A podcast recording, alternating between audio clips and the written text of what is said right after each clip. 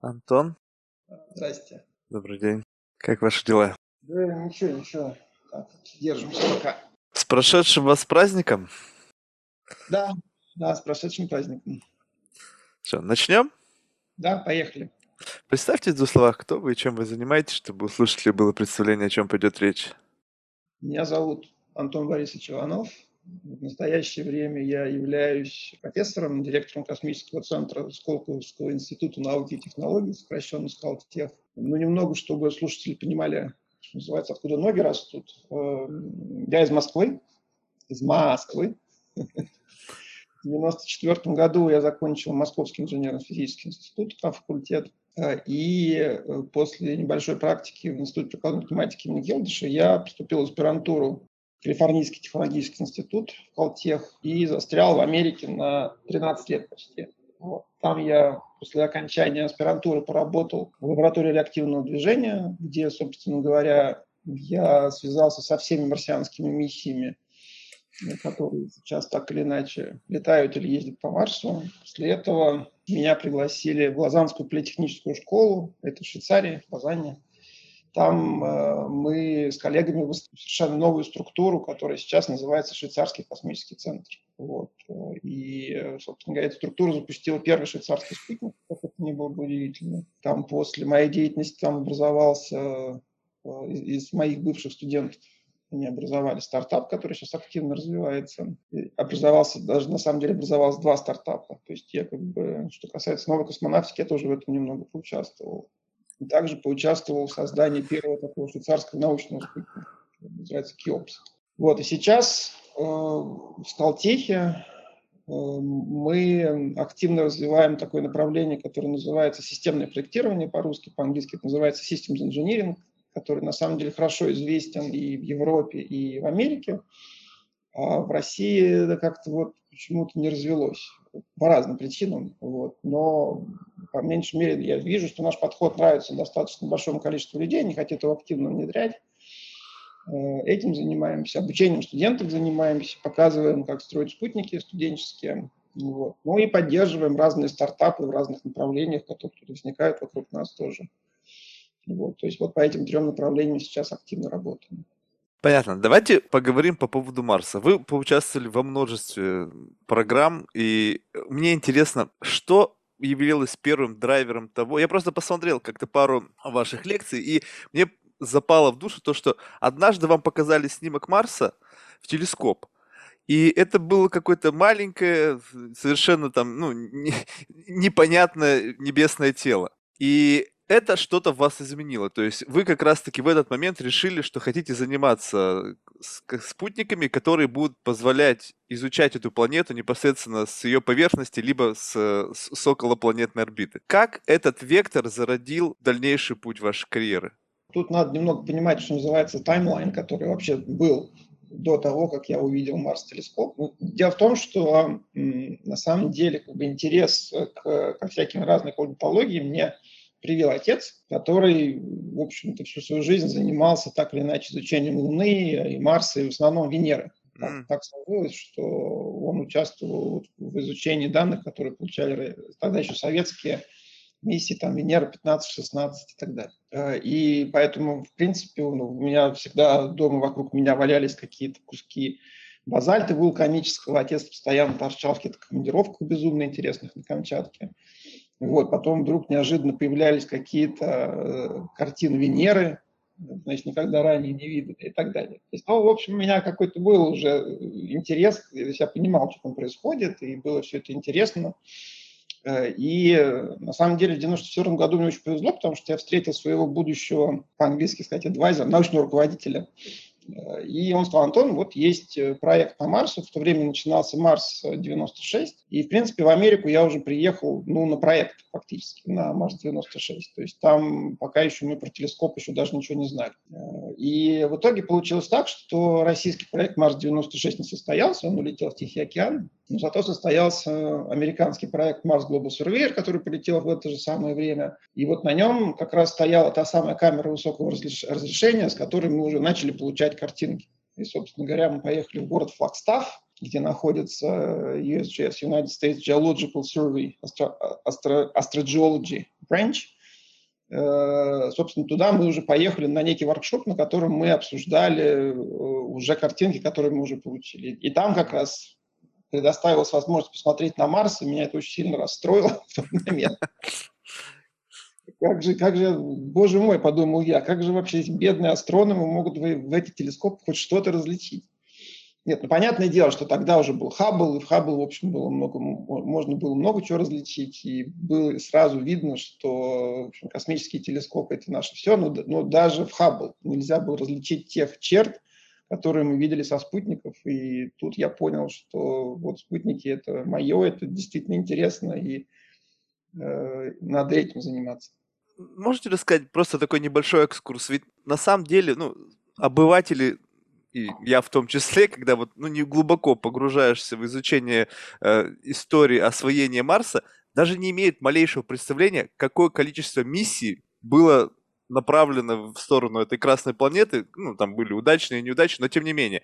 Это же получается уже почти 60 лет с момента первого запуска спутника в направлении Марса. И да. это проведена огромная работа. Вот как можно вот оценить вот тот объем работы с точки зрения истории освоения Марса, вот на данный момент времени, если так мы скажем, сегодняшний день взять как некий отрезок? Ну, здесь сразу надо отдать должное как э, Королеву, так и фон Брауну, потому что, несмотря на то, что у и того главного конструктора, и у нашего главного конструктора стояла главной задачей истребления, соответственно, противоположной страны, да, то есть у них стояла задача э, сделать такую ракету, которая может уничтожить там, Соединенные Штаты или Советский Союз. Тем не менее, они люди были все очень устремленные, и в их мечтах на самом деле были вот межпланетные полеты. То есть если вы посмотрите на их там статьи, их увлечения, которые были еще там до войны, еще в 30-е годы, они все, в общем-то, бредили и Марсом, и полетами на Луну и так далее. Вот. Поэтому на самом деле они в какой-то степени им повезло в том смысле, что они смогли использовать э, вот эти вот военные настроения тогдашних деятелей для того, чтобы им показать, ребята, а давайте не будем друг друга уничтожать, давайте будем соревноваться лучше в космосе. Там, кто первый на Луну, кто первый на Марс. Это дело мирное, хорошее, достигает тех политических пропагандистских целей, которые нам нужны, и при этом никого истреблять не надо. Вот. Поэтому этот вектор, к счастью, прижился э, в обеих странах, э, ну, что и привело к появлению лунной гонки, марсианской гонки. А я вот про марсианскую гонку не слышал. Я слышал просто про полет в космос, потом слышал лунную гонку. Но как-то вот марсианская гонка, она вот, ну, как-то не, не, не настолько сильно э, культивирует эта информация вот в широких слоях. Может быть, среди вот профессионалов, да, а вот так вот, чтобы я никогда не слышал. Ну, просто лунная гонка была как бы озвучена официально Кеннеди, и он поставил такой большой целью, э, что наконец-то нужно обойти этих русских, потому что ну, все первые свершения в космосе были фактически за Советским Союзом. Первый, первый спутник, первый, первый человек, э, даже первый э, аппарат, который попал в Марс, это, он тоже был советский на тот момент. Дело в том, что с Марсом было очень сложно. То есть, конечно, стали стрелять в сторону Марса, и мазали очень много, и ракеты взрывались, но стрелять и те, и другие стали прямо сразу. То есть с американской стороны это была программа Mariner, с нашей э, стороны эта программа называлась Марс, э, и те спутники, которые неудачно назывались зонд просто, а удачно назывались там Марс 1, 2, 3, 4. Вот, и у нас как-то вот в Советском Союзе не сложилось в итоге с Марсом. Эм, у нас как-то не получалось строить такие вот тонкие спутники, которые могли бы долететь, э, отработать программу, сесть на Марс или же просто полетать вокруг, сделать какие-то измерения. У американцев это получалось лучше. Тем не менее, у нас лучше получалось долетать до Венеры, потому что все, что такое мощное, суровое, такой танк построить, это вот в Советском Союзе умели очень хорошо, и поэтому венерианские миссии отработали очень хорошо, и, грубо говоря, приоритет освоения Марса в итоге остался за американцами, несмотря на то, что какие-то были успехи у нас. А вот освоение Венеры было в основном за Советским Союзом, э, который потом продолжилось там радарными миссиями уже в 90-е. Короче говоря, эм, от марсианской гонки наши То есть ну, Советский Союз отказался достаточно быстро, да и, в общем-то, американцы после лунной гонки особо не, не стремились. Поэтому Марс, можно, несколько, несколько было век освоения Марса. Сначала был первый шок в 1964 году, когда американский Маринер 4 прислал первые картинки Марса, и оказалось, что он выглядит как Луна. Хотя все думали, что там будут течь реки. Э, вот я в своих лекциях рассказываю, что, в общем-то, 400 лет до этого люди были абсолютно уверены, что на Марсе есть жизнь. То есть это даже не вызывало никаких сомнений. Это вот на уровне того, что на там, Северном полюсе живут белые медведи. Это вот как бы их никто там, может быть, не видел никогда, но все прекрасно знают, что они там живут. Вот. А потом оказалось, что там просто такая вот луна. А после этого следующей большой вехой э, был аппарат, который назывался Mariner 9, который проработал, тоже он летал вокруг Марса, собирал данные, делал картинки. Э, и э, это был такой первый большой атлас Марса, который был составлен.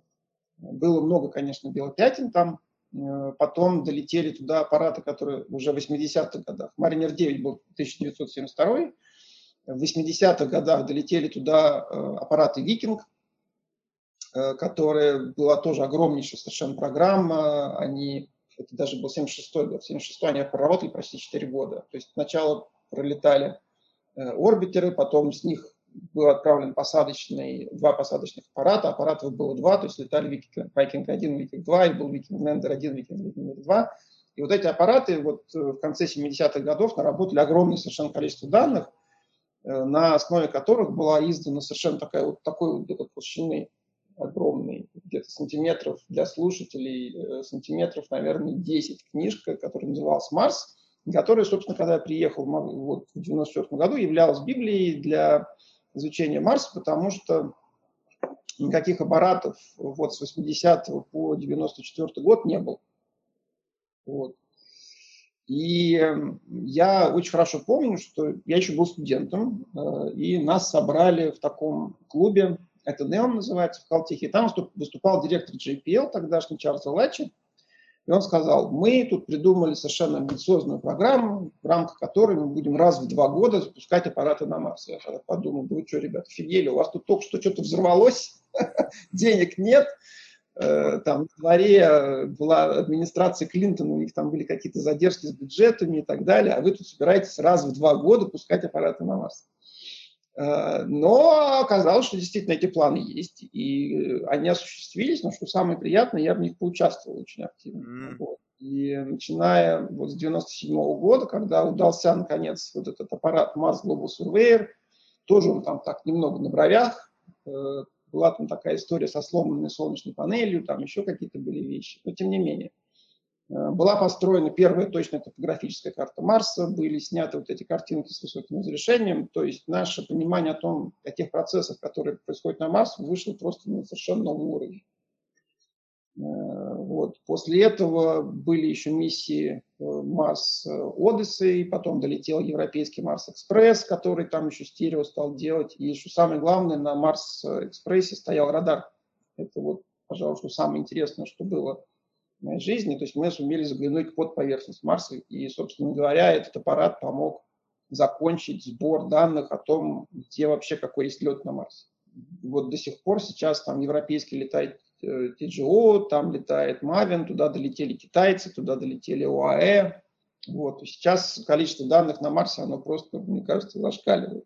Я понимаю, что есть научная компонента, через вот подобные путешествия формируются технологии, эти технологии потом тоже куда-то дальше, дальше расходятся. Но вот основная идеологическая основа вот этих путешествий, она в чем? Множество стран создают программы полета на Марс изучение планеты, понятно. Почему каждая какая-то страна пытается создать собственную программу вместо того, чтобы, не знаю, создать какую-то единую организацию, которой будет больше денег, и, соответственно, масштаб исследований будет намного серьезнее, нежели по раздельности каждый будет тратить какие-то небольшие бюджеты относительно страны для того, чтобы просто запустить там туда спутник, ну, сделать какой-то минимальный research и, не знаю, что, записать это в истории освоения Марса в своей стране? Ну, смотрите, ну, во-первых, отношение поставить флаг еще никто не отменял. израильтяне... То есть пока все флаги не поставят, не успокоятся? Да, это, это важно для национальной гордости, для бюджетов, для парламента, для, для перевыборов. То есть политическая составляющая там достаточно серьезная и мощная. В Америке, ну, про Америку я просто знаю немного лучше, чем про какие-то другие страны.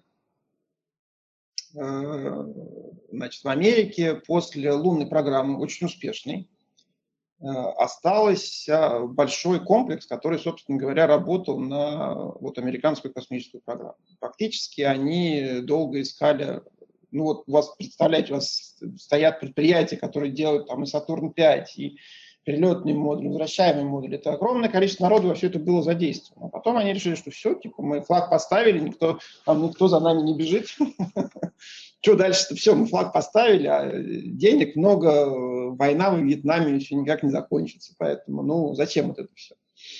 Э, и эта программа, она как бы переросла в программу Space Shuttle, да, потому что всех этих людей нужно было занять работой. А в Америке там есть достаточно забавный механизм, в котором, э, поскольку страна в основном, скажем так, базово протестантская, там есть, конечно, и католики, но очень много протестантов. Протестантов э, есть э, вера такая, что они получают свой вот этот самый redemption через работу. Да, то есть надо работать, работать, работать, работать. Вот. В Швейцарии, кстати, та же самая история. Вот. И э, в этом смысле, когда сенаторы переизбираются, они всегда обещают, что у нас будут рабочие места, мы дадим вам возможность работать. То есть если вы посмотрите на один из основных индикаторов американской политической активности, это вот создание рабочих мест. Если вы возьмете программу любого кандидата, это создание новых рабочих мест. Ребята, вот мы создадим рабочие места, приходите работать. И, соответственно, индустрии образовались да, в мощных штатах, то есть там в Калифорнии, во Флориде, в Колорадо, в Массачусетсе, в Ohio. И, в общем, эта вся промышленность была раскидана по разным штатам, и сенаторам было выгодно одобрять ассигнования на развитие космической программы, потому что это создавал работу в их штатах. То есть на самом деле они, им, ну так, положа руку на сердце, наверное, было совершенно все равно и наплевать. Марс, Луна, неважно, Space Shuttle. Главное, чтобы вот предприятие работало. Эм, кстати, сейчас я начинаю понимать, что у вот, современных российских предприятий примерно та же самая задача, просто метод другой.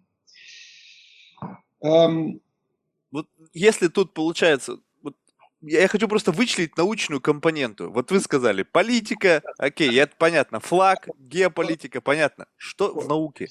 Да, значит, теперь значит, с, политикой мы разобрались.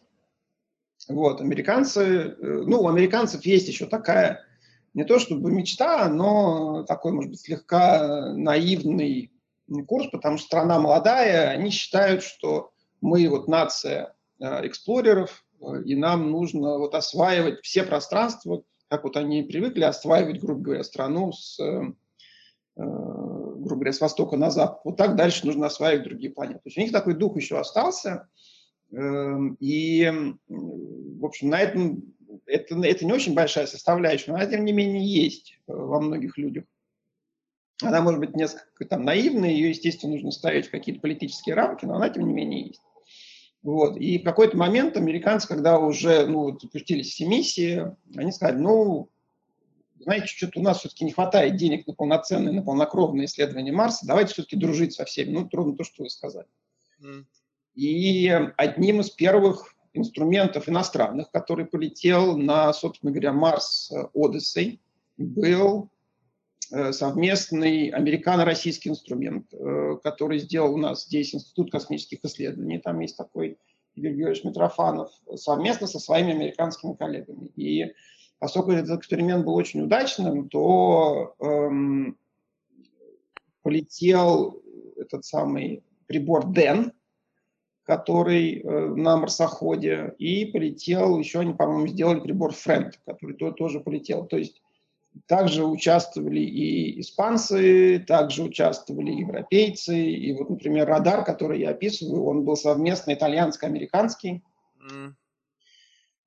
То есть в этом смысле на уровне инструментов на уровне инструментов, кооперация была на самом деле достаточно серьезная. И она получалась, в общем, весьма ну, международной. А другое дело, что как э, был, был проект э, совместной европейско-американской миссии, где уже на уровне космического аппарата пытались сделать что-то вместе.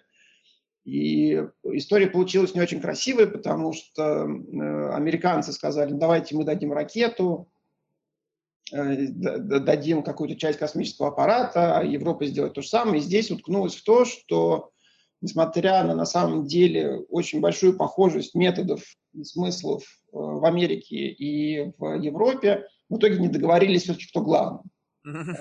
Плюс еще там были всякие разные какие-то политические размолвки. В общем, в какой-то момент администрация Буша сказала, да идите вы лесом, послала Европу. Европа сказала, вообще вы что, офигели, что ли? Э, пришли в Россию, сказали, там, ребят, у вас ракета там какая-то не завалялась на Марс летать? Ну, что, да, конечно, не вопрос. И вот э, миссия, которая называется ТГО, да, она вот улетела на российском протоне недавно. Ну, как недавно, это был 16-й, да. Mm-hmm. Вот, такой тоже был. То есть, короче говоря, здесь кооперация, конечно же, может быть, но нужно понимать, насколько глубоко эта кооперация может уходить, что называется, внутрь, потому что сложившиеся практики, финансирование, какие-то бюрократические препоны, в конце концов. Ну, например, понятное дело, что из Америки запрещено отправлять вообще какие-то, какие бы то ни было любые космические технологии, куда бы то ни было. Соответственно, если вам нужно переслать какую-то космическую вещь даже из Америки, даже в Швейцарию, да, то есть, казалось бы, страна, но наиболее вообще просто лояльна с ним, все равно нужно проходить через специальный путь там лицензий, э, и э, все это задерживается на 6 месяцев, когда у вас как бы астрономическая дата, вот она приближается, вы не можете ждать 6 месяцев поставки там какого-нибудь, я не знаю, там зеркала или прибора электроники. Вот. И это все разбивается в итоге от такого типа вещи. вот. Поэтому но на уровне, грубо говоря, черного ящика вроде там проблем особых ну, не возникало. А какова вот основная цель? Вот если сейчас говорить с точки зрения изучения планеты, вот что нужно действительно сделать? Я сейчас не беру в расчет, что нужно туда высадить человека и дать ему посмотреть все своими глазами, просто до вот этого момента. Вот все-таки с точки зрения изучения планеты, как, как, что должно быть сделано принципиально вот важного для того, чтобы можно сказать, что вот это как бы вот mission accomplished. Вот сейчас я просто понимаю, что есть множество разных миссий, которые выполняют какие-то там ну, очень узкоспециальные задачи. Но в целом, вот если говорить о том, что изучение планеты, какая базовая составляющая этого процесса? То есть что нам нужно? Запустить э, какой-то марсоход, который вокруг все, всего Марса объедет? И, вот что, что должно быть сделано такое, чтобы, вот, ребят, мы сделали, мы теперь знаем? Сейчас какой-то вертолет у них там ожидает полет. Там. Больше? Больше ничего не надо. Уже мы все знаем про Марс. Окей, тогда вот эти миссии новые-новые, это что? Ну... Подготовка к полету человека? Значит, ну, ученые народ такой, который никогда не останавливается на как бы, пройденном, и всегда возникают какие-то вопросы, которые все время хочется потрогать, что называется, своими руками. Поэтому какие-то вопросы решаются, но они относительно больших вопросов, там, скажем, была ли жизнь на Марсе или есть ли жизнь на Марсе, ответы все время появляются новые. И, соответственно, так скажем, дельта нового знания, она, естественно, со временем становится все меньше, такой более нишевой. Да? То есть вот здесь мы что-то разобрались, здесь мы что-то разобрались. По-крупному мне мой шеф, э, научный руководитель, еще в 97 году сказал, что говорит, на Марсе уже не осталось никаких больших вопросов, мы все поняли. Вот так вот. Вот. То, то есть это 24 года назад? Да, ну это было его там личное мнение, и я с ним, конечно, я думаю, что я даже с ним сейчас могу поспорить. Вот, но по меньшей мере, ну смотрите, мы какая вообще цель э, большая изучения Марса? Значит, мы, конечно же, как человечество хотим высадить туда экспедицию. Я думаю, что если к любому человеку подойти и сказать, вот, если с тебя не возьмут ни копейки денег, ты хочешь, чтобы высадилась экспедиция на Марс? Я думаю, что 90% ну, конечно, давайте, это хорошее дело. Э, и я считаю, что ну, для нас, как для человечества, это такая хорошая, хорошая философская цель, показать, что вот мы не только вот можем испортить планету Землю, но еще и Марс мы можем тоже испортить. Соответственно, к этому прилагается вопрос, была ли вообще когда-то жизнь на Марсе, который является еще гораздо более философским, э, может быть, не обывательским, что обыватели об этом никогда не задумываются, но вопрос-то следующий. А вот жизнь смогла зародиться только на Земле или она могла зародиться где-то еще? Соответственно, это вопрос, на мой взгляд, достаточно важный, потому что если жизнь могла, может зародиться где угодно, где есть вода и тепло, то это означает, что Вселенная, скорее всего, населена кем-то еще. А, если вот Земля – это такой вот единственный случай, который one of a kind, которого больше никогда нигде не бывает и нигде не было, ну, обидно, жалко, но это типа вот такая вот реальность. Вот поэтому Марс представляет собой э, такую площадку, на которой можно было бы эту гипотезу проверить. Для того, чтобы проверить, это нужно туда высадить достаточно серьезные силы и посмотреть во многих разных местах и с хорошими микроскопами. Э, поэтому, ну, вот, скорее всего, какой-то, может быть, быть прорыв, когда вернутся образцы грунта с Марса, может быть, там у них действительно удастся что-то рассмотреть. А этого еще не было, да? То есть ни разу пробы с Марса не доставлялись на Землю? До нас, до нас долетали всякие разные метеориты, в которых, ну, в общем, ничего такого не нашли массового. Э, а, ну вот, собственно говоря, эм, Perseverance, он все э, часть э, образцов грунта он обрабатывает, смотрит, что там есть, а часть он просто откладывает на будущее. И, собственно говоря, будущая миссия Mars Sample Return должна подлететь к этому, к Perseverance, забрать грунт, который он собирал там за два года, улететь обратно, и здесь уже в лабораториях их будут изучать. Тогда, может быть, какое-то действительно новое знание у нас появится. Вот. Эм. А вот пробы с поверхности Марса, учитывая такую достаточно жесткую среду, они могут приоткрыть нам представление о наличии или там жизни? То есть, э, ну, понятно, что сейчас уже есть там микроорганизмы, которые живут там при, вы, ну, живут при экстремальных каких-то условиях, но вот в целом, вот просто какова вероятность того, что пробы, взятые вот в каком-то конкретном месте вот этим с, э, аппаратом, будут содержать в себе какие-либо микроорганизмы. То есть, в принципе, их может вообще не быть, да? То есть, да. вот каково заключение комиссии, оно какое будет? То есть, вот в этом конкретном месте мы взяли пробу, жизни здесь нет. Но вот он отъехал бы 100 метров, не знаю, 10 метров, 1 метр, потому что он сам по себе маленький. И вот в этом клочке Земли, там бы были какие-то микроорганизмы. Вот что это будет? То есть это будут опять миссии, которые будут э, back and forth для того, чтобы разных кусках, э, частях планеты брать вот эти пробы в надежде на то, что когда-то мы что-то там найдем. То есть никакого другого способа, какого-то а, вот уже там, не знаю, спектрального анализа на месте, чтобы вот не нужно было проб ждать. Ну, все спектральные пробы попробовал. То есть, ну, то, что можно завести на Марс, это вот Curiosity, вот, любопытство. Там достаточно серьезные стоят э, инструменты, которые просвечивают эти сэмплы, пока вроде ничего не видно. Но ученые говорят, что все-таки то, что те лаборатории, которые мы можем отправить на Марс, их все-таки недостаточно для того, чтобы они могут посмотреть на э, там, молекулярный состав, посвятить это все рентгеном, но для того, чтобы реально посмотреть атомными микроскопами и там, поковыряться достаточно интенсивно в этих самых сэмплах, все-таки нужно отправлять лаборатории на Землю. Потому здесь уже стоят просто большие, огромные там, атомные микроскопы и так далее. Вот, естественно, для того, чтобы максимизировать э, вероятность того, что мы действительно что-то увидим, мы пытаемся высадиться там, где ну, вроде бы хотя бы раньше текла вода. То есть, mm. собственно, там, где высадился Perseverance, вроде бы там есть доказательства того, что на месте этого кратера раньше было озеро. Собственно говоря, кратер Джезеро – это, собственно, озеро по, на одном из славянских языков, по сердцу. И там вроде бы видно, что вот у нас есть вот русло, вот здесь вот оно стекало. Вот, но сейчас Perseverance там поездит, может быть, что-нибудь интересное и э, найдет. Э, ну, тут, тут идея какая, что э, жизнь такая, что раз уж она возникает где-то в одном месте, то где ни копни, она, в общем, везде будет, так или иначе. То есть я думаю, что ну, даже если в Сахаре там где-то копнуть в песке, то какие-нибудь микроорганизмы там найдутся, которых там ветром задуло, или бактерии, или еще что-то. Вот. И идея состоит в том, что найти остатки таких бактерий. Ну и потом, если это такая, такая была жизнь, которая существовала только в одном маленьком каком-то анклаве. Ну, может быть, это уже нам не будет там так интересно. Понятно. Вот получается, я просто как бы а, вот все, все всегда нужно рассматривать с нескольких точек зрения. Вот э, сейчас Илон Маск як, якобы такой визионер, то есть вот он э, в свою идею там полететь на Марс, но ведь на самом деле 60 лет люди этим занимаются. Этих визионеров уже было, наверное, десятки, которые об этом думали еще до Илона Маска. Вот не кажется ли, что Илон Маск сейчас занимается вот этой популяризацией с целью как-то добавить денег в эту программу, потому что чувствует, что она уже начинает как бы спадать, уже просто, ну, сложнее объяснять и расходы, связанные с, с, с программами различных.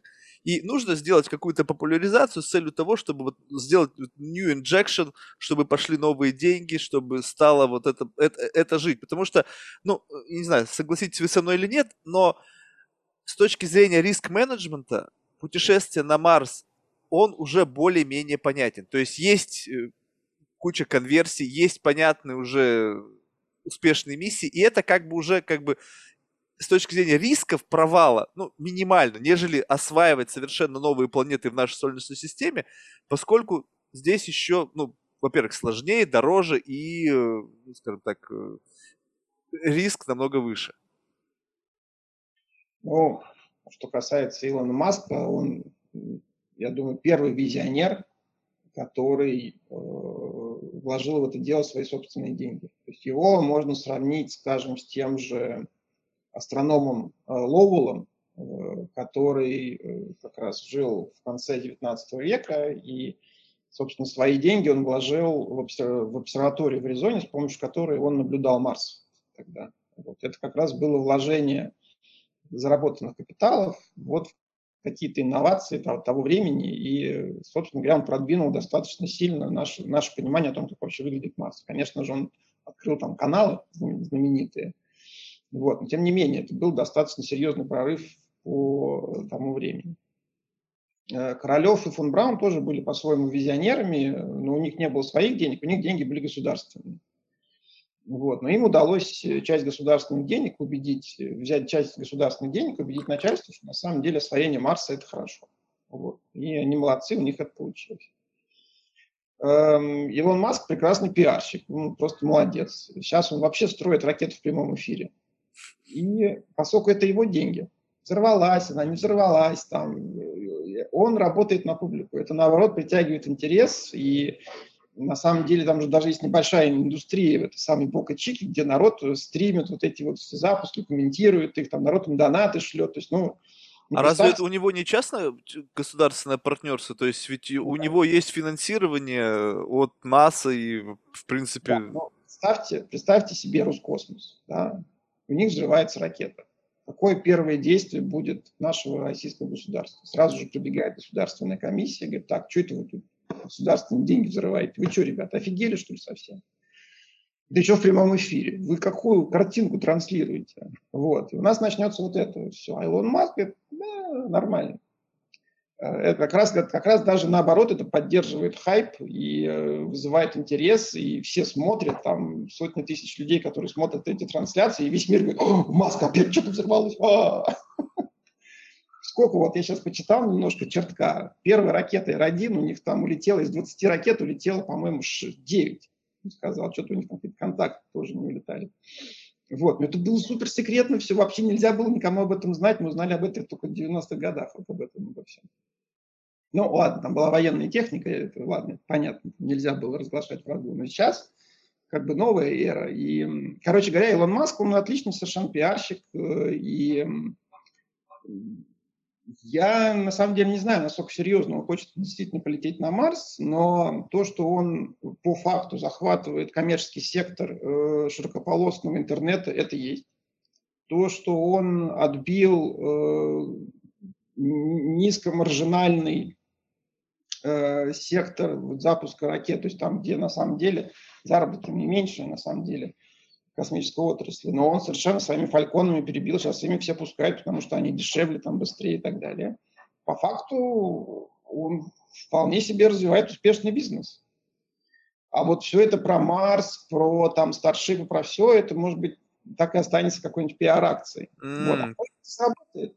Нет, на самом деле он как раз вкладывает свои собственные деньги, которых у него, к счастью, много. Может быть, действительно сработает, и он действительно сделает какую-то вот э, действительно новую систему, которую, с помощью которой мы действительно сможем долететь на Марс.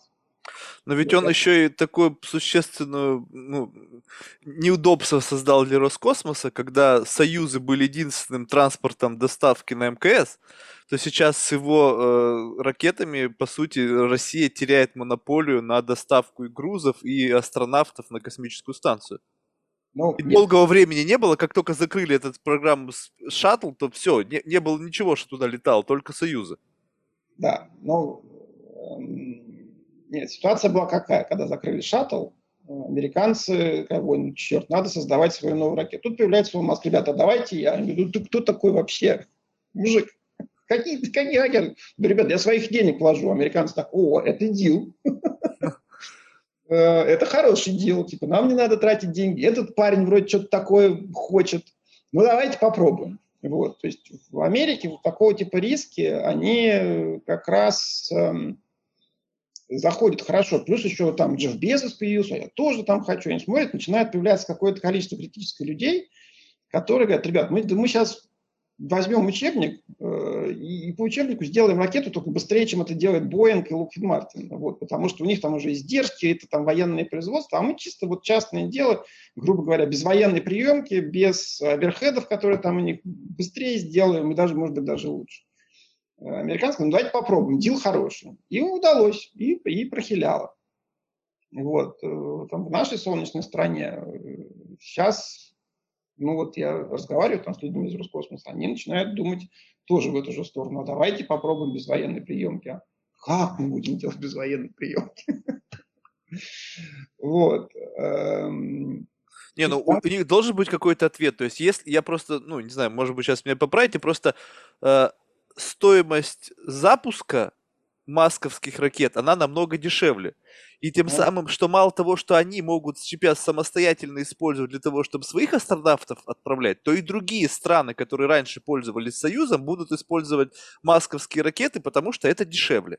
То есть тут должен быть какой-то на один ответ, потому что либо, ну, либо цены в Роскосмосе были искусственно завышены, поскольку они были монопол- монополистами и они могли диктовать любые цены, то сейчас что? Либо будет какой-то технологический прорыв и цена упадет ввиду там изменения конъюнктуры рынка, либо мы просто сами будем туда летать, все, и на, на этом дело кончится. Ну, под словом «мы» вы кого имеете в виду? Представители России. Смотрите, на самом деле проблемы испытывает на самом деле ведь не только Роскосмос. Вот в Боинге все равно те же самые проблемы. Э, и у них проблемы были. Они, они что же сделали орбитальный корабль, а Orbital пытался сделать свою собственную ракету, и как-то у них получилось гораздо хуже, чем у Маска, потому что это все те же самые старые компании, которые э, пытаются переориентироваться, как-то перейти на новый лад. Вот. Лучше всех, тем не менее, все равно получилось у Илона Маска. То есть, если бы не было Илона, то, наверное, да, Роскосмос, то есть Роскосмос бы соревновался, как всегда, они любят с Боингом, там, с этим, с тем же, э, там, Ariane Space. Вот, и, и это был, была бы такая ну, тусовка, которая была еще там, грубо говоря, 80-е, 90-е годы. Он Маск всем все подпортил. Всем. Он же не только у Роскосмоса отнял кусок, но и у, и у Ariane Space, и у Боинга. Вот, поэтому здесь в этом смысле пострадали-то все. Вот. Понятно. Вот тогда, если говорить вообще в принципе о э, идее создания различных спутников, то есть сейчас э, очень много об этом говорится, и спутники не только на изучение там планет нашей Солнечной системы, но и спутники направлены на изучение галактик, э, экзопланет и так далее. Это же тоже очень интересно и очень дорогостоящее направление. Каковы сейчас вот самые такие передовые технологии с точки зрения того, что вообще происходит на этом рынке? Ну, рынок применения к научным аппаратам, рынок не совсем правильное слово потому что это не рыночная история совсем ни разу. Это исключительно государственные дотации, и все государства мира работают примерно по одному принципу. Так, мы на науку хотим выделить какое-то количество процентов ВВП, вообще на всю науку. Где-то 2, где-то 4 процента, я сейчас не вспомню цифры, но у всех порядок примерно такой. Вот. Из этого финансируется вся там, университеты, научные фонды и так далее.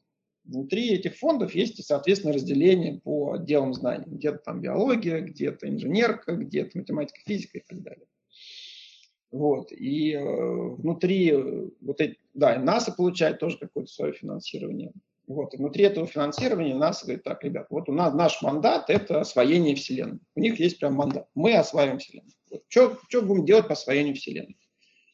Э, и если раньше американские миссии, ну, впрочем, и сейчас, то есть есть как бы администратор НАСА, он определяет, что мы сейчас делаем, э, он свои, соответственно, берет указания президента, то есть в какой-то степени в Америке достаточно четко выстроенная система, президент там, вы спрашиваете, куда хотите? Ну, хочу на Марс. Все, мы все летим на Марс. Да? Забываем про Луну. Потом, э, как же это было? Пришел, да, пришел Билл Клинтон, говорит, так, мы все летим на Марс. Пришел Буш, не, мы все летим на Луну. Пришел Обама, там, опять летим на Марс. И вот так вот меняется вектор. Американцы на самом деле немножко уже от этого так им это поднадоело, говорит, ребят, для того, чтобы сделать нормальную программу, нам нужно хотя бы 10 лет там долететь, освоить, там прилететь еще раз. А вы тут каждые 4 года направление меняете. Там, ну, тоже, в общем, есть какие-то свои заковыки.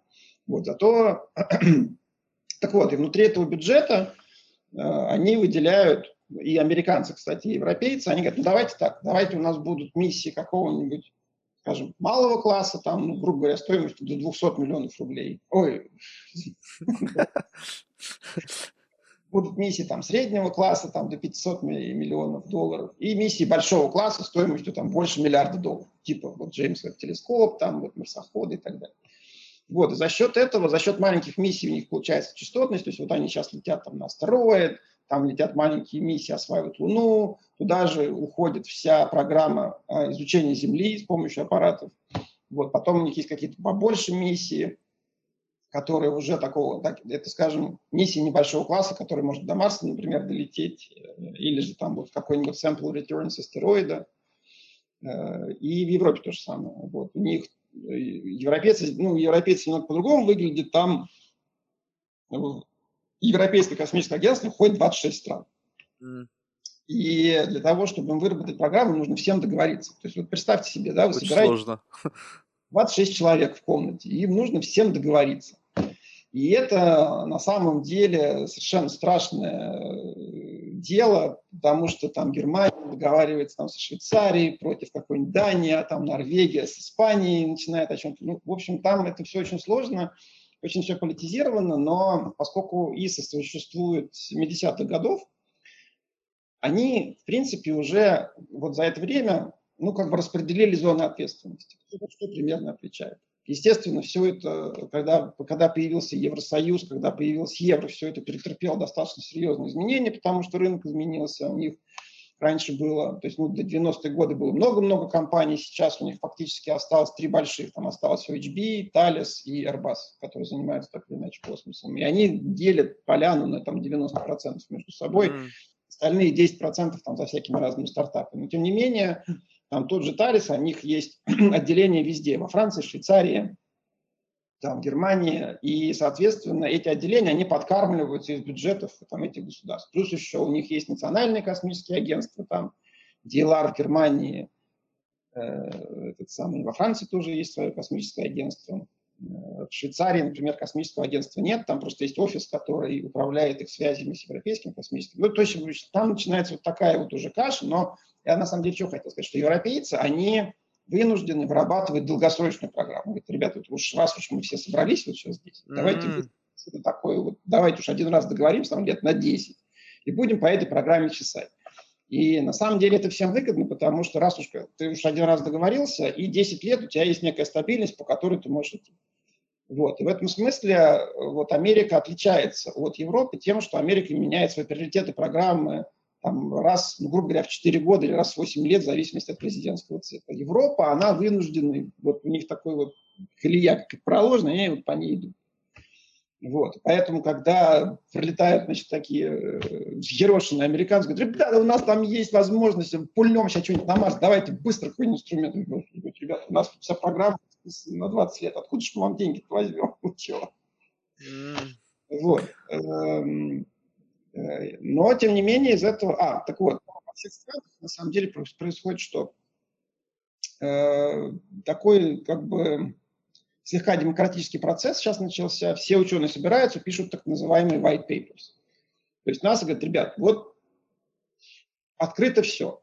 Вот что хотите, то и пишите. Вот, вот вы как ученые, как вы считаете, напишите вот то, что вы считаете. И ученые разбиваются на группы, пишут эти свои white papers, они проходят какие-то, проходят какой-то совершенно отбор, э, и эм, за счет вот набора вот этих вот white papers даже НАСА делает такой так называемый decadal study.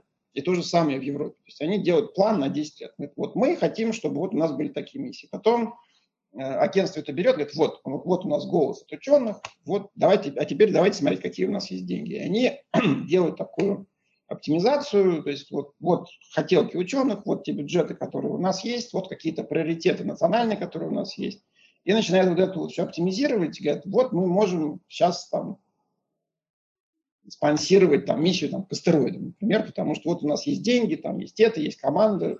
То есть это не значит, что это важная миссия, просто она как раз находится в рамках модели, что есть деньги, есть э, с этого возможность получить какой-то ну, обратный политический эффект. То есть выбирается не с точки зрения приоритета, с точки, освоения, с точки зрения освоения космоса, а для того, чтобы это соответствовало каким-то внутренним критериям. Ну, нет, как бы у вас, как, как правило, получается, что, как правило, получается, что у вас есть список из 10 миссий, и все mm. они прекрасны. Mm. И все они действительно суперинтересные, прекрасные, классные, клевые, и, и действительно первый раз в мире и, и так далее. И вам из них нужно выбрать 5. И вот, и вот начинается, то есть по качеству миссии нет никаких вопросов. Но вопрос в том, что запрос на, грубо говоря, государственные деньги, чтобы удовлетворять свои научные интересы, он гораздо больше, чем возможность государства эти миссии отлетать.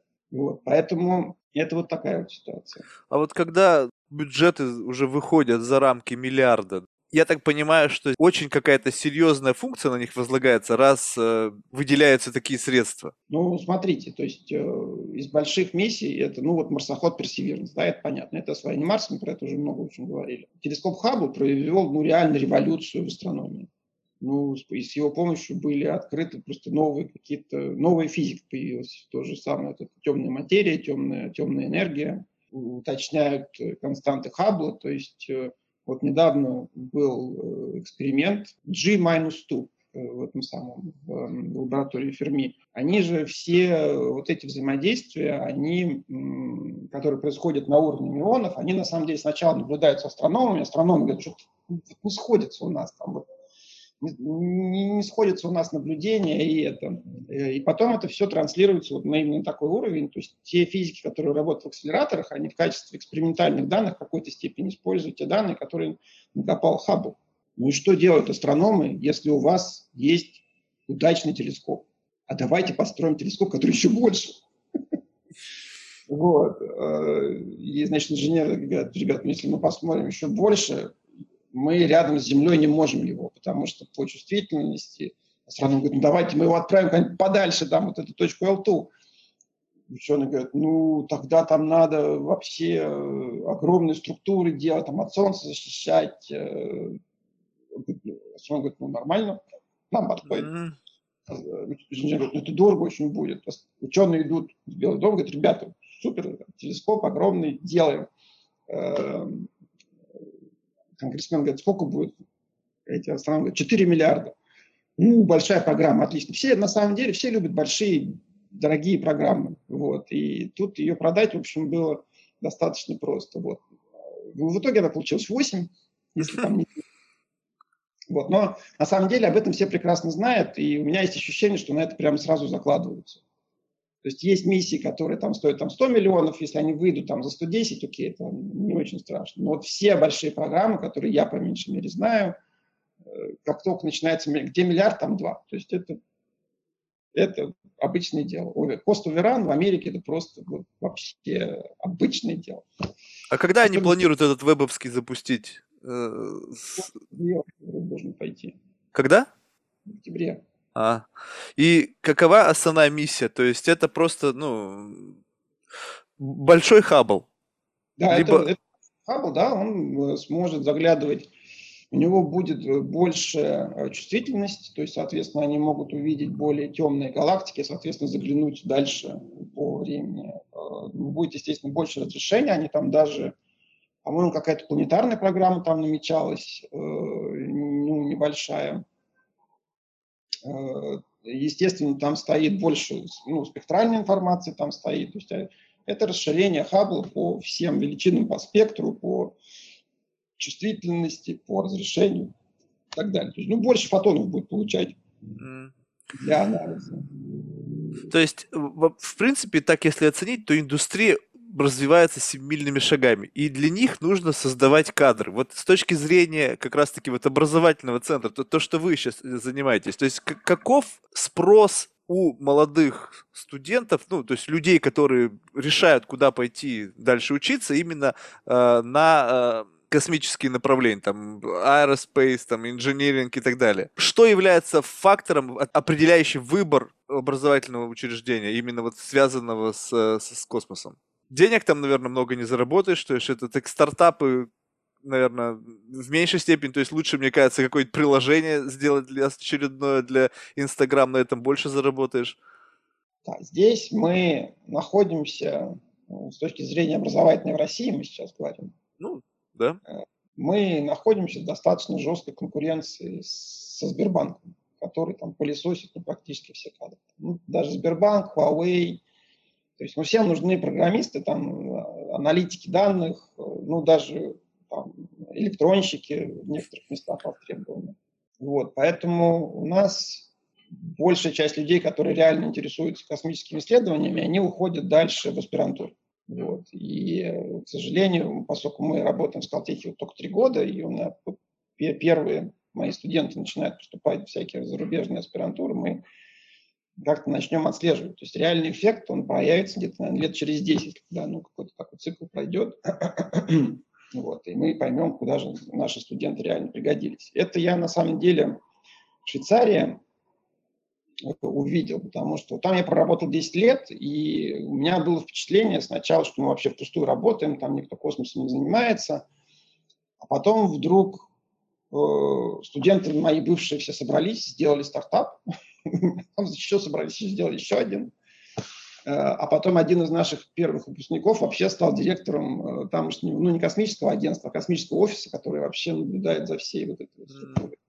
Вот. И тут я понял, что для того, чтобы что-то получилось, вот такое, ну вот для того, чтобы сделать реально серьезный импакт, это нужно потратить как минимум 10 лет воспитывания разных студентов, потому что они куда-то уходят по какой-то траектории, потом, а, мне, а на самом деле космос это было страшно интересно, я хочу этим заниматься. И, эм, ну, то есть у нас на самом деле в Скалтехе пока еще недостаточно данных и недостаточно людей. Конечно же, у нас в стране космос, это, ну, прям скажем сейчас, не самое привлекательное, что есть.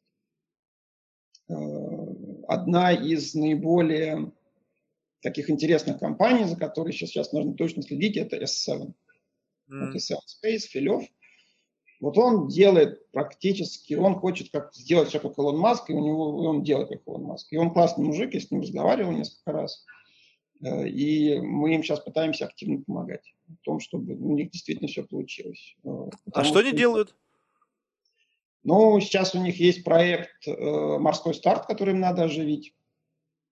Ну, то, что делает компания Seven, это понятно, да? Нет, я, я, я именно в виду с точки зрения космоса, я понимаю. Вот, с точки зрения космоса им нужно оживить программу «Морской старт». Э, и я так понимаю, что у них есть одобрение, грубо говоря, и от государства, э, и э, Филев готов вкладывать в это свои собственные деньги. То есть и к нему, к Филеву, есть доверие определенное, потому что он бывший ракетчик. Он основал действительно успешную компанию, которая сейчас номер два на нашем самолетном рынке. Э, и э, вот это, скорее, скорее всего, это вот самое близкое из того, что у нас есть э, из ответа и, и Илону Маску сейчас. А что вообще из себя представляет, вот просто вы вскользь упомянули, что стартапы, что, что из себя представляет стартап? Я просто, ну, я представляю стартап для меня в моей вот системе взглядов. Это вот, ну, собрались там 5-10 парней и что-то там делают какое-то совершенно, ну, непонятное, да? Когда речь идет о космосе, то любое, даже самое маломальское какое-то решение, оно связано с полетом и, и это очень и дорого, и это накладывает ну, массу ограничений с точки зрения регуляторов и так далее. Что, что делают вот эти молодые предприниматели с точки зрения стартапов именно в, в, в, ну, на, на поприще космоса? Ну, сейчас есть несколько типов космических стартапов. Э, самый, скажем так, высокомаржинальный вид космического стартапа – это обработка данных. То есть вы закупаете данные, которые получают спутники ДЗЗ, или используете те, которые э, уже существуют в природе, там, Sentinel, Landsat и так далее. И вы на основе обработки этих данных создаете какое-то новое качество и его продаете. Mm. Вот, потому что для этого вам нужен фактически компьютер, там знание питона, нейросетей, какой-то опыт работы с э, большими данными и, собственно, заказчик, который говорит, ребят, вот мне нужно там, я не знаю, мониторить незаконные свалки в моем регионе. На самом деле это никому не нужно. Э, вот. Но у нас, например, вот сейчас мы активно развиваем направление, которое будет мониторить наши леса из космоса. Вот. И это, это нужно, это нужно и лесопромышленникам, это сейчас нужно и государству, потому что оно озаботилось карбоновым следом. Э, там, в общем, есть определенные ниши, которые мы сейчас пытаемся раскопать. Э, другой тип стартапов, э, конечно же, низкомаржинальный, уже менее маржинальный и гораздо более инвестиционно сложный, потому что ну, цикл создания любой спутниковой системы, он как ни крути, года три или четыре. Да, то есть сначала делается там первый спутник, потом он запускается, тестируется, делается вторая итерация, которая уже там более такая разумная. Э, значит, есть два типа приложений. То есть на самом деле коммерческих приложений в космосе, их на самом деле ровно три. У вас есть или связь, или телекоммуникация, эм, связь, ой, в смысле связь, ДЗЗ, дистанционное зондирование Земли, и навигация. Значит, навигация, э, а, навигация тоже может использоваться, если вы научились как-то очень здорово использовать тот навигационный сигнал, который у вас есть для управления роботами здесь на Земле. Это тоже есть масса на эту тему стартапов, и компании большие много этим занимается. И этот навигационный сигнал уже используют не только стартапы, но уже и, и Google, и Яндекс, и все-все-все-все-все. Вот. И у нас тоже есть там лаборатория в Скалтехе, которая как раз занимается обработкой навигационных сигналов для точного позиционирования роботов в полях. Такое у нас тоже есть. Эм, но опять же, это все вот у нас на Земле здесь. Эм, что касается связи, есть небольшой участок рынка, который называется интернет вещей, космический интернет вещей, э, который обеспечивает передачу небольших посылок э, в космос и их ретрансляцию на какой-то наземный сервер. То есть это закрывает то, что называется проблем последней мили, э, когда у вас, например, нужно повесить, например, те же самые сенсоры в каком-нибудь лесу для того, чтобы они мониторили э, количество СО2, но для того, чтобы туда егерь не выезжал не опрашивал их, вам нужна какая-то связь. В тайге никакой связи нет. Вешать на это дело какую-то огромную такую антенну, получается дорого. Поэтому сейчас есть очень много стартапов, которые э, делают такую небольшую пищалку размером там сантиметров 10-20 на батарейке, которая может работать целый год. И такая пищалка вешается рядом с сенсором, и она передает данные на спутник и, соответственно, снимает данные со спутника. Но это все наземные истории, то есть это не... А это уже космическая история. Вот это уже космическая история, потому что вам нужен еще спутник на орбите, который будет эти сигналы принимать и ретранслировать. Но этот говоря, спутник уже там есть, то есть ведь используется уже существующая мощность. А, нет, свои спутники делают? Вот. Нужно сделать... Сейчас сегмента еще нет в космосе, то нужно сделать новый. То есть сейчас есть разные инициативы использования, в том числе и там стационарных спутников, но основные стартапы, это они делают вот эти небольшие спутники размером там, сантиметров 50 на 50, которые как раз будут ретранслировать сигналы вот, этого самого, вот этих самых пищалок, которые на Земле будут стоять. Это еще один сегмент, который очень активно сейчас развивается. Много стартапов сейчас туда зашло, ждем первых результатов сейчас. И э, еще один, э, естественно, связан с э, дистанционным планированием Земли. Там можно выделить два сегмента. Один оптический, то есть это вы разрабатываете какую-то суперкамеру, которая дает вам высокое разрешение. Это то, что сделал стартап американский Planet. И есть еще один старт, есть еще несколько стартапов, Capella и Айса, которые делают радары нового типа. Вот, то есть это уже они, а, опять же, тоже радары небольшие, влезают в спутник там, порядка 50 килограмм. Для сравнения, там большие радары, которые сейчас летают, это там спутник в районе тонны. Вот, конечно же, там много разных capabilities, но это один спутник, который болтается, который стоит очень дорого, и количество данных ограничено. Вот. А здесь вы можете запустить аж целую флотилию этих небольших спутников, которые будут дополнять те данные, которые снимает большой.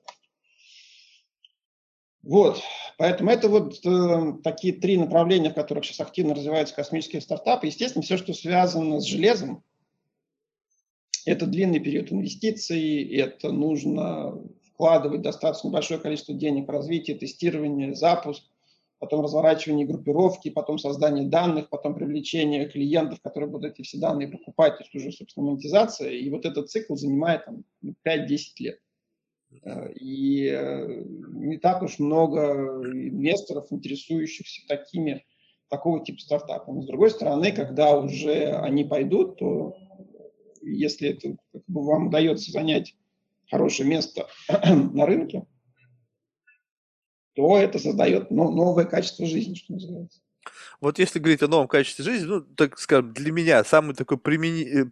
Э, понятный способ использования спутников – это интернет, да, то что сейчас там Starlink и вот эта вся история. Но чтобы понять, вот если, чтобы это действительно работало вот в планетарном масштабе, что вот просто я больше не думал о том, где бы я ни находился, у меня всегда есть доступ в интернет. Вот какая должна быть создана инфраструктура сейчас вокруг Земли, чтобы обеспечить вот, доступ к интернету из любой точки на нашей планеты? Ну, это то, что делает Starlink и OneWeb. Но для того, чтобы с ними разговаривать, вам все равно нужна там такого где-то размера тарелка. Да, вот это же получается, это какое-то э, домашнее решение. То есть я поставил себе эту тарелку, и я являюсь, опять же, ну, вот, то есть в целом, чтобы вот вообще без тарелок, вот с телефоном я вышел, у меня интернет.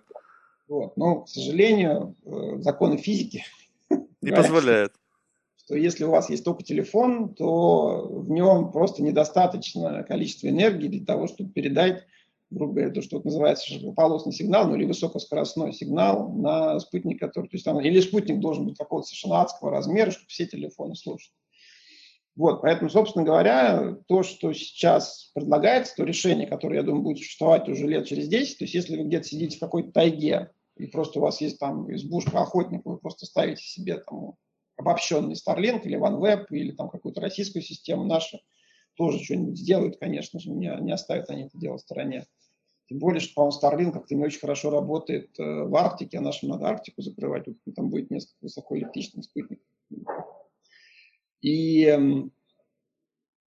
для телефонов будет просто, видимо, продаваться такой э, плагин, то есть ну, небольшая коробочка, которую вы просто вставляете в телефон, и у вас появляется, грубо говоря, там WhatsApp, Telegram, и э, вы качать картинки вы не сможете, там вид, видосы смотреть через YouTube, но короткие посылки с, ну, с достаточно большой задержкой вы отправлять сможете. То есть это та же самая, на самом деле, это же было реализовано уже в Орбкоме и в Иридиуме, и надо сказать, что идея в итоге получилась не удачно, слишком дорого стоили эти спутники, и оба предприятия в итоге обанкротились. Вот я вот это и пытаюсь понять. То есть, если качество интернета слабое, плюс история локальная, то есть ориентирована на те места, где нету доступа интернета по проводу, где там нету вышек, получается, огромная индустрия работает на то, чтобы просто закрыть какие-то там дыры, не знаю, там в тайге, либо там, не знаю, где-то еще, где, где, где люди вдруг нуждаются в интернет, но предоставить им опять интернет на уровне 20-летней давности с точки зрения скорости. Не, ну зато это будет по стоимости, это будет э, на уровне, там, я не знаю, 3 долларов в год, мы там что-то считали. То есть у вас он будет медленным, зато очень дешевый. Да, но количество потребителей, как неужели такое большое количество потребителей такого дешевого интернета для того, чтобы оправдать все затраты, связанные на развертывание вот этой вот а, гигантской сети из спутников? Нет, ну, нет, ну, то, в том все и дело, что, что здесь здесь как раз мы пользуемся достижениями науки, что называется, последних 20 лет. Во-первых, э, спутники гораздо более дешевые, то есть у вас уже спутник стоит не 100 миллионов долларов, да, а там 2, даже меньше, там в рамках миллиона долларов. У вас э, стоимость введения упала со 100 тысяч килограмм до 10 тысяч килограмм. Э, у вас, с другой стороны, у вас возросла потребность людей к доступу в интернет, потому что ну, 20 лет назад ну, не было такого, прям, чтобы все висели в интернете, прям вот, чтобы нужно было интернет ходить. То есть у вас, соответственно, база увеличилась. Ну, мы, там, мы смотрели на всякие разные отчеты, которые оценивают, что такая база будет где-то там порядка 20 миллионов абонентов будет. На вот так. И, соответственно, это как раз тот самый момент, когда у вас э, стоимость системы падает, количество абонентов растет, и, соответственно, когда вы перемножаете количество абонентов на стоимость э, связи, у вас как раз начинает сходиться стоимость системы, и вот грубо говоря, доходы, которые вы можете принести. Вот, опять же, это все, это, ну, такие проекты пока, это как раз, а это вот, но существует масса стартапов, то есть я говорю, что стартапов вот как раз по обеспечению такой вот небольшой связи существует, наверное, штук 10 или 15. Это означает, что каждый из этих стартапов поднял уже как минимум по там а, от 10 до 50 миллионов долларов, Соответственно, то есть уже инвестиции в этот рынок составили где-то там порядка миллиарда долларов. То есть достаточно большое количество людей верит в то, что какой-то из этих стартапов реально там бомбанет и э, захватит этот рынок первым. Но, мне кажется, самое такое, ну, с точки зрения цифр, это, конечно, космический туризм вот здесь какие-то там просто неведомые суммы, и опять вот новая история, опять новые космические программы для, грубо говоря, любителей пощекотать нервы. Ну, понятно, технологии развиваются, происходит повсеместное удешевление процессов запуска и так далее. Соответственно, что мы можем ожидать вот в перспективе, там, не знаю, 10 лет? То есть космический туризм это уже будет такой как бы совершенно понятный и для определенной категории людей способ пощекотать нервы, либо это все равно еще долгое время будет какое-то вот невероятное событие, которое будет повсеместно там во всех СМИ. Ну ведь сейчас ведь никто не пишет, что кто-то съездил на Багамы, да? Ну, ну съездил, съездил. Ну он, может, на яхте миллиардной туда съездил. А космический туризм, вот сейчас раз там появились там три человека и все, и во всех новостях, пожалуйста, вот первые космические туристы там за много лет. Здесь можно выделить два тренда. Один долгосрочный, другой краткосрочный. В краткосрочном тренде полетит Virgin Galactic Брэнсона, и, скорее всего, Blue Origin э, Джеффа Безоса, которые смогут каких-то очень богатых людей за 200 тысяч долларов выкатывать за 100 километров выше э, линии Кармана, чтобы они официально становились космонавтами. И для каких-то достаточно богатых людей, там каких-нибудь актеров или же э, просто, ну, состоятельных людей, это будет, да, вот такой способ пощекотать нервы, сказать, вот смотрите, я космонавт, и они там как-то будут этим гордиться. Пойдет эта индустрия в массы или нет, сказать трудно, потому что им нужно будет снижать ценник достаточно серьезно для того, чтобы это было доступно в рамках э, то, что, то, что я называю one, one in a lifetime event. Да? Например, там, когда, э, я не знаю, там родственники скидываются на подарок, э, там, я не знаю. На, не, ну 200 тысяч тоже очень много кому по, по карману. Люди 200 тысяч могут потратить на две бутылки вина, что ж тут. А тут Нет, в космос ну, летать. Ну, вот я говорю, что я думаю, что те люди, которые тратят деньги на вино, они в космос не полетят. Э, но, не знаю, я таких людей... Э, ну как, ну это, они, они не полетят, потому что страшно, то есть они боятся, то есть настолько пока еще это все несовершенно, что я просто понимаю, что я за свои же еще и деньги, еще и рискую своей жизнью.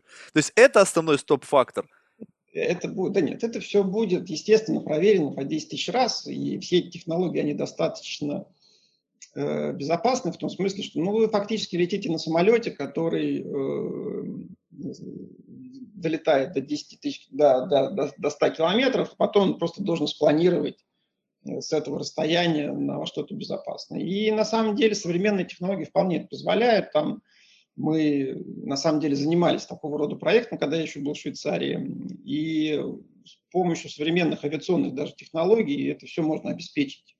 Вот, там на крайняк э, уже же кто-то прыгал с 30-километровой, по-моему, высоты с парашютом. Ничего. Вот, поэтому там, я думаю, что будет достаточно большое количество систем безопасности, будет большое количество полетов тестовых, которые докажут, что вот смотрите, ребята, ничего не происходит, все, все будет хорошо. Ну, просто это займет какое-то время, естественно, вся сертификация э, всех, этих, всех этих вещей. Вот. Это, это история краткосрочная, да, то есть это мы увидим в ближайшие там 5-10 лет. Эм, что касается долгосрочного тренда, я вообще говоря считаю, что если вот Илон Маск доделает то, что он хочет, действительно сведет стоимость выведения там, килограмма груза до каких-то там смешных денег, то тогда будет экономически эффективно выгодно делать отели на Луне. Mm. На Луне? Там, Это же не на орбите даже. Вот то, что мне было бы интересно, мне бы хотелось летать на Луну. В перспективе 40 лет, там каких-то, ну, через 40 лет я уже не, не пролечу будет слишком много лет, но если это будет стоить в пределах там, ну, по нынешним деньгам, там, я не знаю, скажем, 20 тысяч долларов, то есть это то, что может позволить себе человек среднего класса, ну вот по цене там машин, да, там машина стоит сейчас где-то там порядка 20, там 25-30 тысяч долларов. Вот вместо покупки машины делать вот такой вот once in a life, там вот, вот я слетал на Луну. Ведь существует огромное количество людей, которые хотят забраться на Эверест, они тратят на эти путешествия там, от 40 до 50 тысяч долларов. Даже больше? Даже больше, да. И они при этом активно рискуют жизнью.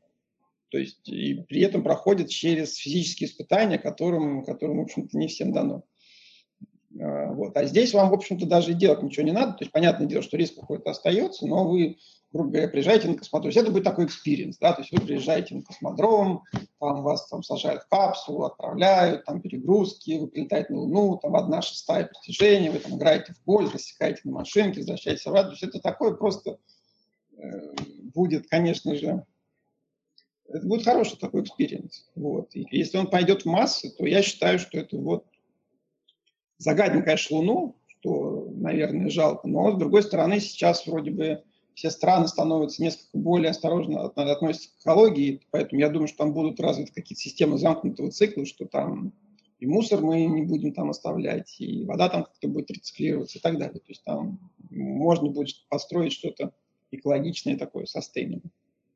Вот, ну, это такая, кажется, долгоиграющая история, но вот ближе, мне кажется, э, это создание каких-то отдельных лабораторий по принципу, как бы на по аналогии с космической станцией, когда лаборатории из, э, ну, там, занимающие исследования там, тех или иных э, явлений будут создаваться на орбите, ну, не знаю, там, для кристаллографии, что было выявлено, что выращивать кристаллы в, в невесомости, получается, они намного более чистые, там, ну, то есть вот в этом направлении будут какие-то происходить изменения? Либо вот э, сама по себе история с, коми- с космической станцией наша с МКС, она ну, просто в какой-то момент времени просто станет не нужна, поскольку многие, опять же, считают, что наличие там людей вообще не столь важно теперь, что как бы роботы, они могут могут все делать то же самое, что и люди, находящиеся там. И как раз-таки и основным фактором для продвижения науки является доста- создание лабораторий, куда будут ездить реальные ученые.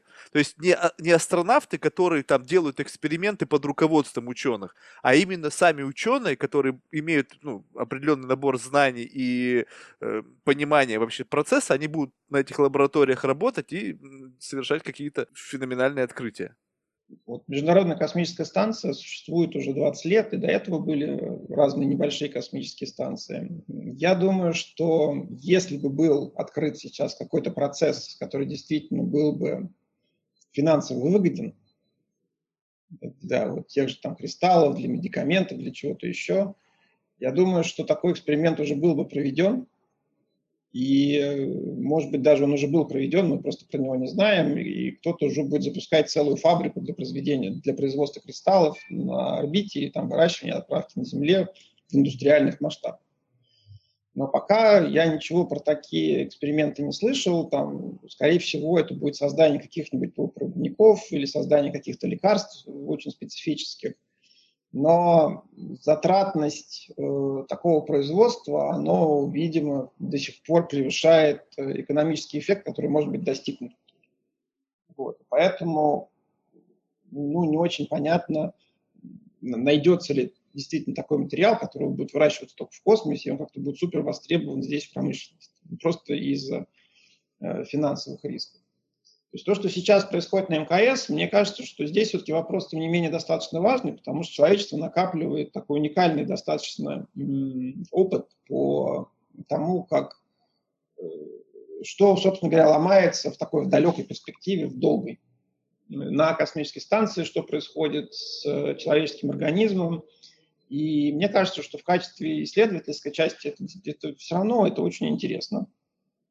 Э, это делать необходимо, тем более, если у нас есть некая философская цель полета там на Марс и э, организации экспедиции на той же на Луне или же экспедиции на Марсе, все эти наблюдения, которые сейчас происходят на МКС, они очень важны именно для накопления опыта просто долговременного пребывания в космосе. И, к сожалению, кроме как вот долговременной космической станции эти проблемы не решить, потому что экспериментально это показать, ты никогда не знаешь, что сломается, потому что mm-hmm. можно сделать какие-нибудь виртуальные испытания, можно провести испытания на Земле, но потом, когда это все это изготавливается, соответственно, есть технологии изготовления, которые могут быть несовершенны, и поэтому все вот эти технологии их нужно постоянно совершенствовать, нужно постоянно совершенствовать там, культуру труда на предприятиях, там, процессы, которые есть на предприятиях. И это все совершенствуется в течение 20 лет, уникальная экспертиза. И мне кажется, что ее надо развивать, но Просто нужно понимать, что, скорее всего, это будет все-таки больше исследовательская часть, нежели мы найдем какое-то коммерческое применение э, именно вот космической станции. Ну, за исключением космического туризма. Да. Ну и даже тот же самый космический туризм. Вот, пожалуйста, хорошее космическое применение тоже, тоже может быть. Там Бигелоу вроде бы что-то такое планировал, не знаю, где они сейчас, но может быть придет какой-нибудь еще один Хилтон и скажет, а я вот хочу космический отель и профинансирует там на миллиард космический отель. Ну, сравнимо, в принципе, с э, тем, что было инвестировано в там, какие другие космические проекты.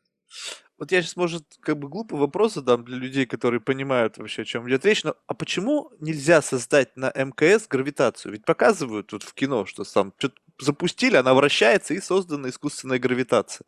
И тогда решаться проблемы, не будут там проблемы у людей там, с уменьшением там, костной массы, там еще какие-то проблемы, связанные с долгосрочным пребыванием в космосе, э, и ввиду отсутствия э, гравитации.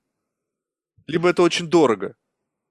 Ну, я думаю, что в итоге это очень дорого, потому что э, всякое движение на орбите надо поддерживать. То есть, вот. если один раз она раскрутилась, то она остановится когда-нибудь. Там же тормозится, там возникает много разных других эффектов.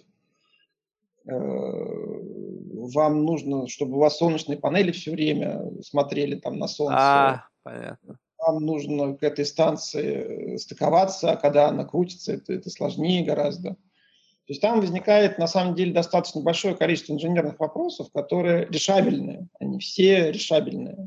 Но это все приводит к усложнению системы и к увеличению ее стоимости а ни НАСА, ни Роскосмос не готовы сейчас пойти на какое-то серьезное увеличение стоимости вот этих самых космических станций. пока еще все-таки такая большая алюминиевая банка, в которой напичканы всякими разными инструментами. Э, поэтому вот всякие разные футуристические конструкции, которые нужно так раскрутить, чтобы в них появилась искусственная гравитация, они, наверное, должны быть еще больше, чем э, вот сама космическая станция. И опять же, все это приводит к удорожанию достаточно серьезному всех этих космических проектов. И я думаю, что если посчитать, какого размера она должна быть и какое количество энергии нужно это тратить, мы выйдем на то, что это будет достаточно большой космический объект. То есть МКС летает сейчас на высоте где-то порядка 400 километров. На этой высоте э, есть еще небольшое количество атмосферы земной, которые приводят к снижению орбиты МКС. Ну и вы, наверное, слышите, uh-huh. вот там, космонавты подняли орбиту на МКС, там еще. Uh-huh. Ну, раз в 6 месяцев это происходит, э, отлаженный хорошо процесс, но если вы запускаете любую конструкцию, которая будет еще больше, чем МКС, соответственно, тормозиться она будет еще больше. И, соответственно, количество затрат, усилий будет еще больше, которые нужно потратить, чтобы поддерживать орбиту. Чтобы не поддерживать орбиту, нужно запускать уже на орбиту там где-то порядка ну, выше, чем 800 километров. А, соответственно, это сразу же приводит к резкому удорожанию всех пусков, всего-всего-всего-всего. То есть Вопрос в. Понятно. А как вообще и вообще что-либо думают о том, что э, вот вокруг нашей замечательной планеты образовалось огромное количество космического мусора, и вот за сколько там, 60 лет космонавтики засрали опять так, что, не знаю, нашим поколением будущим, наверное, с этим не справиться. Смотрите, значит, там стратегия на самом деле очень простая. Э, были проведены исследования, которые говорят, что если мы действительно оставим все, как вот сейчас есть, то действительно будет критическое засорение мусора, что приведет к появлению эффекта Кеслера, когда обломки начнут громить все остальное, и мы действительно уже не сможем пользоваться околоземным космическим пространством. Но если мы сейчас предпримем меры к тому, чтобы этот мусор просто перестал появляться, то есть просто мы будем сводить там все ступени ракет, э, мы будем сводить старые космические аппараты после того, как они закончили свой срок жизни, то это, в принципе, ситуация поддерживаемая. Поэтому сейчас все космические агентства, они все, все про эту проблему прекрасно знают. И разработано несколько программ и НАСА, и в Европейском космическом агентстве, и в Роскосмосе о том, что эту ситуацию нужно, как говорится, э, этой ситуацией надо управлять. То есть по-английски ее надо как бы manage, что называется. А, и существует несколько подходов. Э, самый дешевый подход – это вы говорите, я запускаю спутник, и через 25 лет он сгорит сам. Плотно ставит э, Есть, конечно, вопросы к тому, что а если нужно выдавать какой-то там последний импульс, а у вас что-то уже не работает, то есть есть проблемы, вопросы к надежности и так далее. Но по меньшей мере э, есть понимание того, что если у вас спутник ломается, то его надо куда-то сводить. И если все это будут делать, то это будет ситуация, в принципе, управляемая. Э, значит, другой подход – это то, что называется активный э, свод спутников с орбиты. Это, то есть, когда вы уже реально выводите еще один спутник, подлетаете, сводите с орбиты. Э, это метод достаточно дорогой. Э, и он пока еще достаточно рисковый в том смысле, что, ну, представьте себе, что у вас происходит столкновение двух спутников, и вы не то, что сводите там что-то с орбиты, а наоборот порождаете еще больше. Uh-huh. Вот. Но, тем не менее, над этим работает там вот стартап, в том числе в Швейцарии, в котором мои бывшие коллеги сейчас работают. А, и э, такие эксперименты сейчас будут проводиться достаточно активно. Значит, еще, еще одно направление, которое сейчас активно развивается, это космические буксиры – Сейчас вот даже стартап здесь у нас в России какой-то завелся. Э, Михаил Кокорич тоже там сделал свой стартап моментом в, в Америке. И тоже он с этим значит, завелся. То есть это уже тоже, ну, космический буксир это фактически ну, буксир, который подлетает к спутнику и переталкивает его на какую-то там другую орбиту или дезаправляет спутник или что-то там такое чинит в этом спутнике. Там, наверное, функций может быть достаточно много. Поэтому все этой ситуации обеспокоены, масса людей на это собирается, разговаривает, э, создаются средства наблюдения за космическим мусором. Э, но пока консенсус такой, что если вот мы сейчас, э, особенно с развитием мега, мегагруппировок, мега-констеллейшнс, которые вот Илон Маск, Джо Безос, все остальные – на самом деле основные вопросы будут к ним, потому что, ну вот, хорошо, запустите вы 11 тысяч спутников. Сейчас, сейчас всего в космосе 16 тысяч объектов. К ним будет первый вопрос, а что будет, когда у вас спутник сломается, что вы с ним будете делать? Вот. И я думаю, что у них какой-то ответ на это есть, но пока они его просто не озвучивают. Ну, я по меньшей мере не слышу, просто активно мы этой проблемой сейчас не занимаемся. Вот Starlink, когда спутник будет выходить из строя, что будет? Хм. Ну, видимо, скоро узнаем. Понятно. Ну вот в завершение я хотел бы вот такую еще одну большую тему поднять, это propulsion system. То есть вот сейчас кажется так, что уперлись в какой-то, ну, скажем так, предел. Что может быть здесь вот такого прорывного и как это вообще изменит наше представление о расстояниях с точки зрения путешествий людей? Вот я просто знаю, что там есть ряд проектов, там все-таки люди думают о том, что мы там отправимся там э, к, к каким-то ну, там, самым ближайшим звездам там, в перспективе 100 лет. Но без решения проблемы вот это вот, э, но, принципиально новых двигателей, мы, наверное, с этим никуда, никуда дальше нашей Солнечной системы не двинемся. Короче говоря, Warp Drive. Ну, я читал статьи там про всякую экзотику, и здесь, как мне кажется, вопрос, скорее всего, сейчас лежит в какой-то фундаментальной физике, про которую мы, может быть, даже сейчас еще пока не знаем. И э, можно ли будет использовать новые открытия в нашем новом понимании физики для новых моделей э, движения, пока сказать трудно.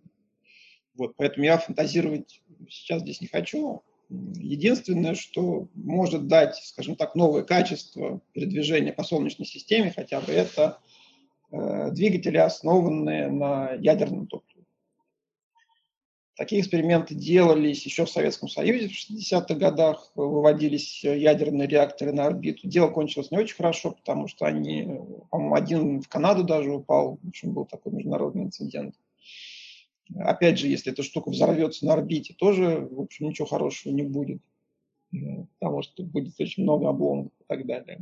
Вот. Но сейчас э, в, этой промышленности тоже происходит определенная мини миниатюризация, то есть уже не надо выводить там огромные какие-то котлы, это все можно э, как-то быть монетизировано, и понятное дело, что вопросы безопасности тоже могут быть там как-то решены достаточно эффективно. Тут я не специалист, опять же, в ядерной энергетике, таких небольших реакторов, но сейчас просто вот буквально пару дней назад Рогозин на встрече с Путиным заявил, что вот такие, такого типа ядерные двигатели сейчас будут разрабатываться нашей промышленностью и э, будут выводиться.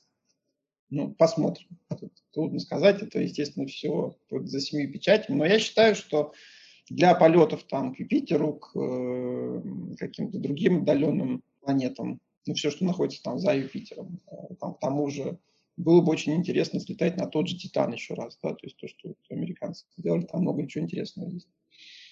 Есть масса разных интересных спутников, которые около Нептуна еще не изучены. То есть там прилетел вокруг них э, Voyager э, какое-то время назад. И с тех пор мы о них ничего не знаем.